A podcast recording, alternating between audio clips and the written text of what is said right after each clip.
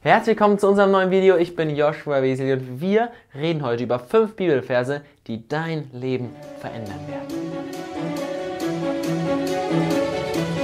Bevor wir loslegen, du darfst uns gerne abonnieren. Mach die Glocke an, weil in unserem nächsten Video geht es darum, glauben wir eigentlich alle an denselben Gott? Ich meine Moslems zum Beispiel und Christen und Juden? Vers Nummer 1, Matthäus 10, 37. Da steht, wer seinen Vater oder seine Mutter, seinen Sohn oder seine Tochter mehr liebt als mich, der ist es nicht wert, mein Jünger zu sein. Wenn es um die Ansprüche von Jesus geht, dann wünsche ich manchmal, dass dieser Vers nicht ganz so in der Bibel stehen würde. Und damit stehe ich wahrscheinlich gar nicht allein, oder? Ich bin mir ziemlich sicher, dass vor allem junge Mütter zum Beispiel fragen, wie, wie sie Jesus mehr lieben können als ihr eigenes Kind.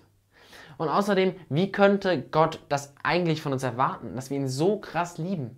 Doch Jesus wollte nicht damit andeuten, dass wir in unserer Sorge um andere Menschen irgendwie nachlässig sein sollten. Er hat auch nicht einfach angedeutet, dass wir nur sehr mögen sollen. Er hat uns befohlen, absolut treu zu sein. Der Sohn Gottes, der unser Erlöser geworden ist, verlangt und verdient es, an erster Stelle zu stehen in unserem Herzen. Ich glaube, er hat das in dem ersten und größten Gebot konkretisiert, als er uns das Folgende sagte und damit uns gezeigt hat, wie wir unser Leben ausrichten sollen. Da steht nämlich, ihr sollt ihn von ganzem Herzen lieben, mit ganzer Hingabe, mit eurem ganzen Verstand und mit all eurer Kraft. Markus 12, 30. Der zweite Vers ist Römer 8, 28 bis 29. Da steht, das eine aber wissen wir, wer Gott liebt, dem dient alles, was geschieht zum Guten. Dies gilt für alle, die Gott nach seinem Plan und Willen zum neuen Leben erwählt hat. Hier ist einer, den wir gerne zitieren, insbesondere den ersten Teil des Verses.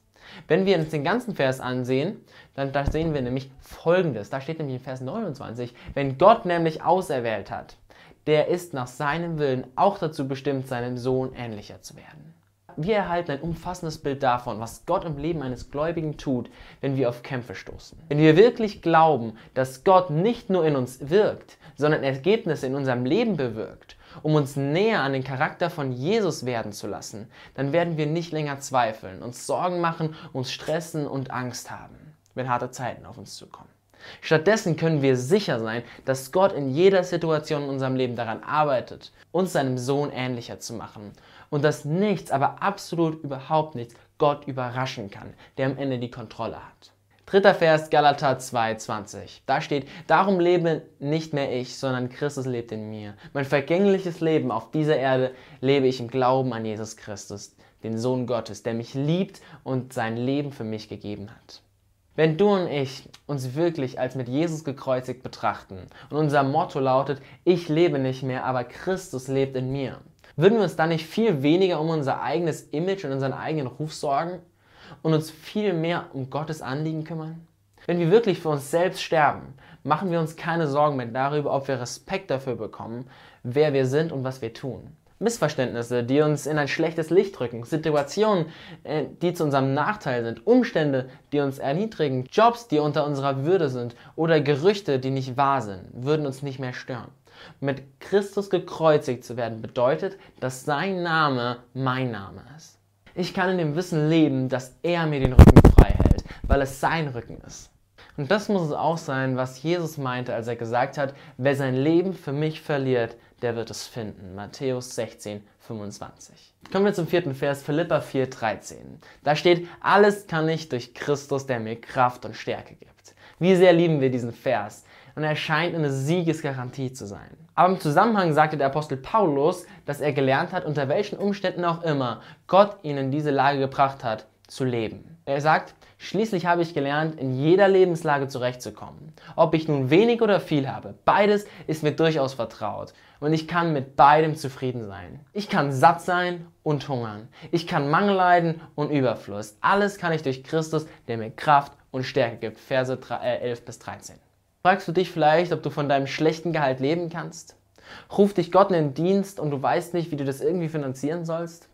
Fragst du dich, wie du zu deinem körperlichen Zustand kommst oder wie du mit der Diagnose leben kannst?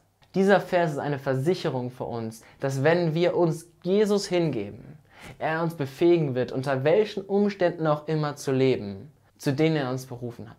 Wenn du das nächste Mal anfängst zu denken, dass ich einfach nicht so leben kann, denk daran, dass du auch alle Dinge, sogar deine Situationen ertragen kannst, durch den, der dir Kraft gibt.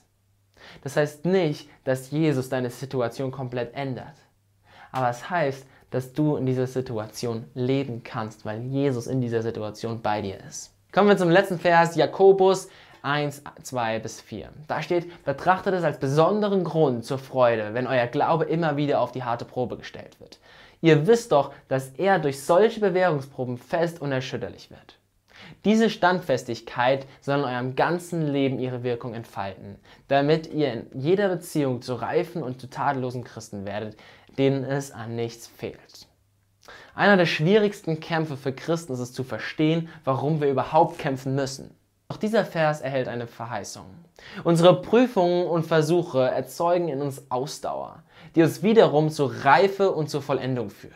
Gottes Wort sagt uns gerade heraus, dass wir in Jesus vollkommen sein können, wenn wir unsere schwierigen Situationen nicht nur ertragen, sondern wenn wir sie tatsächlich als Freude betrachten. Wenn du und ich das wirklich glauben würden, wären wir viel glücklicher über die Dinge, die uns ständig zu Fall bringen. Wir würden uns freuen, denn wir würden wissen, dass wir auf dem Weg sind, Jesus ähnlicher zu werden und dahin zu kommen, wo uns Jesus haben möchte.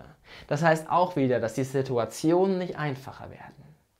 Aber die Situation, in der du bist, kann so genutzt werden. Das sind fünf Bibelverse. Ich würde nicht sagen, das sind die wichtigsten Bibelverse der Bibel. Wahrscheinlich nicht. Aber es sind fünf Bibelverse, dass wenn du die anfängst zu glauben und zu leben, dass es dein Leben verändert.